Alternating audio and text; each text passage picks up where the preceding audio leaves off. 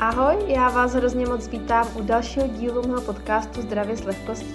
Dneska bych se s vámi ráda popovídala o něčem, co jsem až do nedávna ani nevěděla, že něco takového existuje. A to jsou takzvaná A1 a A2 mléka.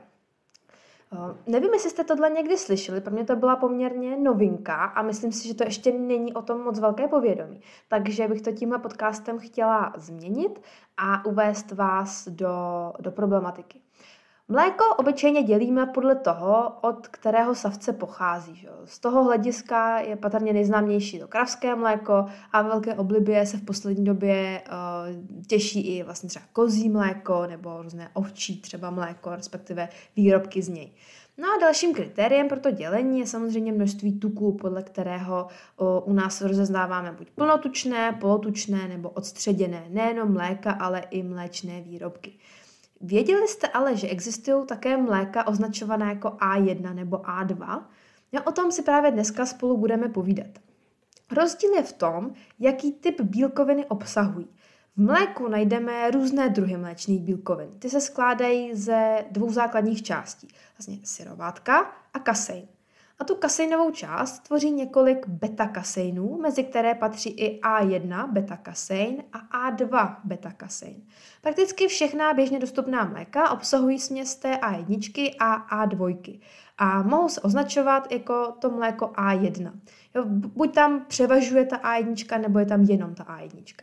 No a v případě, že obsahují jenom A2 beta-kasein, tak se označují jako A2 mléko. Tohle mléko ovšem produkují výhradně zvířata, která od obou rodičů zdělila, zdědila pardon, A2 variantu toho genu pro ten beta-kasein.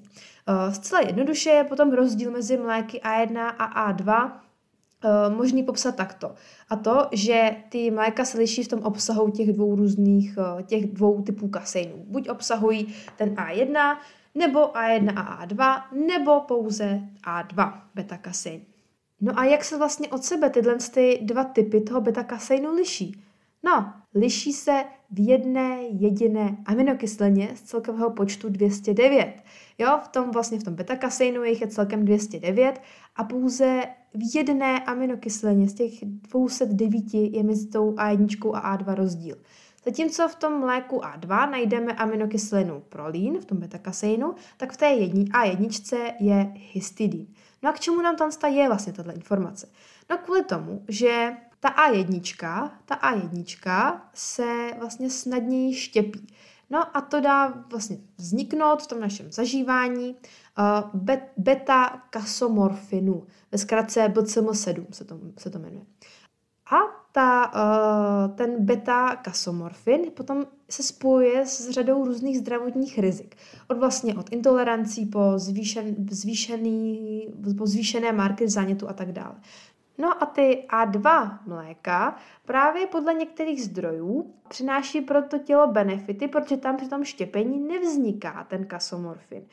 Že tak, takže vlastně by uh, měly být vhodnější. A co je také důležité říci, že vlastně je to původní mléko.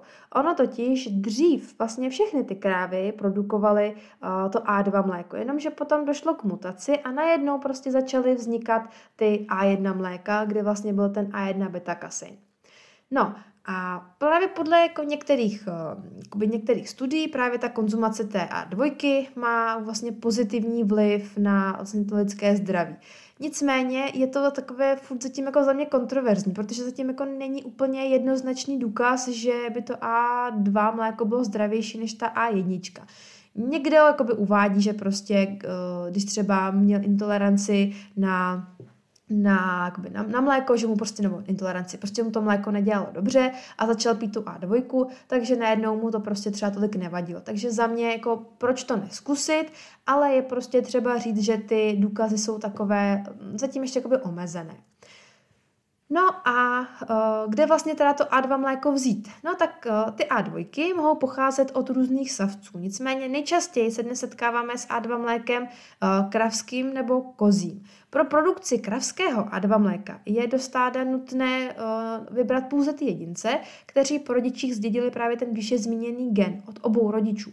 Protože u té části krav, právě jak jsem říkala, tak on zmutoval a produkují právě jenom to A1 mléko. No a mléko právě z těch vybraných krav, těchto vybraných dojnic, se při výrobě zároveň nesmí potkat s jiným mlékem. Jo? Takže zapotřebí dodržet ten ty pravidla, což zapříčinuje i jeho vyšší cenu. U kos ten gen vlastně zůstal zachovaný, takže tam je možné říci, že to A2 mléko produkují víceméně přirozeně. E, zatím ty A2 mléka se můžou koupit třeba na Scuku nebo na Rohlíku, anebo na webu konkrétních chovatelů. Já jsem například našla na Rohlíku litr za 54 korun. No a co je ještě důležité říci, takže vlastně podle těch dostupných vědeckých studií je ten A2 beta kasein, to už jsem říkala, tou původní variantou, která byla stoprocentně zastoupena právě v tom mateřském mléce těch savců. No a před několika tisíci lety došlo právě k té mutaci a vzniku té varianty A1, která se následně rozšířila do no, právě těch celých populací těch, těch krav. No a konkrétně například ten A1 beta-kasein je právě v těch holštinských chovech a ten A2 beta-kasein je třeba v takových starších uh, chovech a to je například uh, buď Jersey nebo Guernsey, nebo teď nevím, jak se to vyslovuje.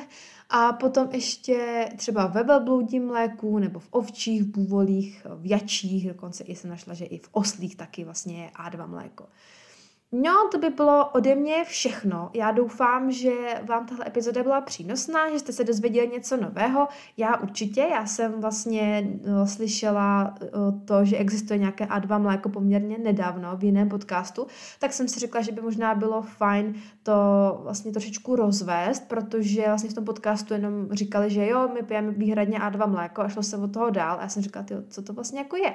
Tak jsem se právě pustila trošku do hledání. Kdyby vás to víc zajímalo, tak eh, já vám dám do popisku odkaz na jednu studii, kde právě se zabývali tím rozdílem mezi A1 a A2 beta kaseinem, tak si ji určitě můžete pročíst, je teda samozřejmě v angličtině. No a ode mě by to teda bylo pro dnešek všechno. Já budu moc ráda, když jestli se vám tato epizoda líbila, tak eh, když eh, mě ohodnotíte, respektive ohodnotíte tenhle podcast na podcastové platformě, kterou posloucháte, mě to moc pomůže v mojí tvorbě. A pokud eh, byste chtěli um, inspiraci pro zdravý životní styl, pohyb a tak, tak budu moc ráda, když mě začnete sledovat na mém Instagramu Kasparova potržítko Andrea. A pokud nechcete, aby vám unikl další díl tohoto podcastu, tak určitě sledujte i tento podcast, který najdete jak na Instagramu, tak na Facebooku jako Zdravě s lehkostí. Tak jo, ještě jednou moc děkuji, že jste doposlouchali až sem. Dneska to bylo takové kratší. Slibuju, že příště se to pokusím udělat uh, trošku delší díl a pokud byste měli nějaký nápad, co byste chtěli slyšet, co by vás zajímalo, jaké téma bych měla zpracovat, tak mi určitě napište. Tak jo, mějte se moc hezky a ahoj!